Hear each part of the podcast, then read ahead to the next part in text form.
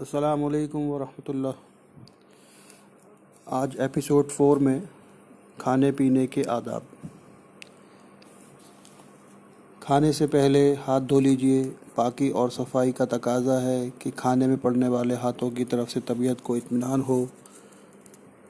बिस्मिल्लाहिर्रहमानिर्रहीम पढ़कर खाना शुरू कीजिए और अगर भूल जाएँ तो याद आने पर बिस्मिल्लाह अव्वल व आखिर कह लीजिए।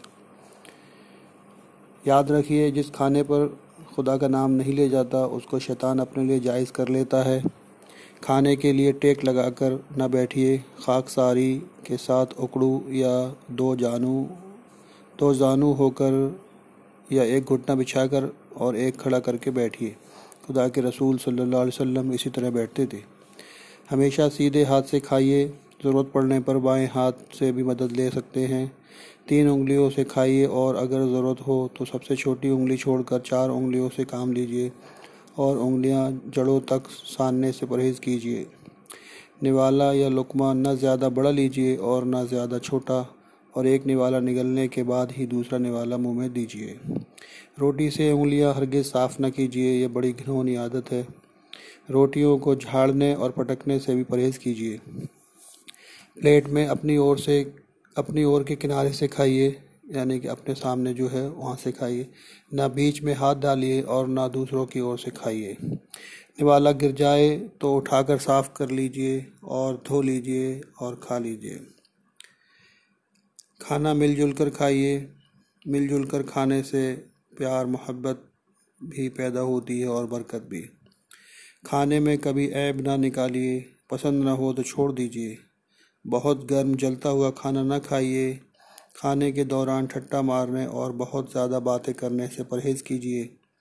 बेज़रूरत, खाने को न सूंघिए, ये बुरी आदत है।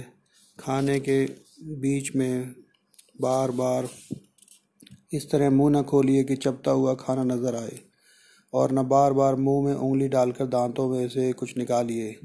इससे दस्तरखान पर बैठने वालों को घिन आती है।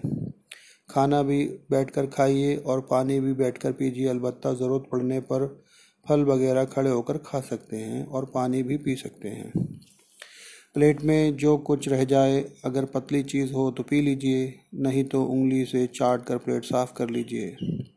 खाने पीने की चीज़ों पर फूक न मारिए, अंदर से आने वाली सांस गंदी और जहरीली होती है।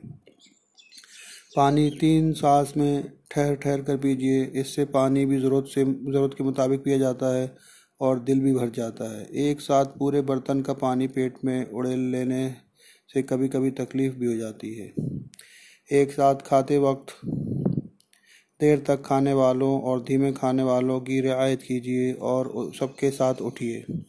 खाने से फारिग होकर उंगलियाँ चाट लीजिए और फिर हाथ धो लीजिए। फल वगैरह खा रहे हों तो एक साथ दो दो की तादाद में या दो दो फांके ना उठाइए। लोटे की टोंटी या सुराही या उस, इसी तरह की दूसरी चीज़ों से पानी न पीजिए, यानी कि पतले मुँह वाली। ऐसे बर्तन में पानी लेकर पीजिए, जिसमें पीते वक्त मुँह में जाने वाला पानी नज़र आए, ताकि कोई गंदगी या नुकसानदेह चीज़ पेट में ना जाए। खाने से फारिग होकर यह दुआ पड़िए अल्हम्दुलिल्लाहिल्लज़ी आमना व सक़ाना व जअलना मिनल मुस्लिमीन हमद सना उस खुदा के लिए है जिसने हमें खिलाया और जिसने हमें पिलाया और जिसने हमें फर्मा बरदारों में से बनाया जजाकल्ला खैर अस्सलाम वालेकुम वरहमतुल्लाह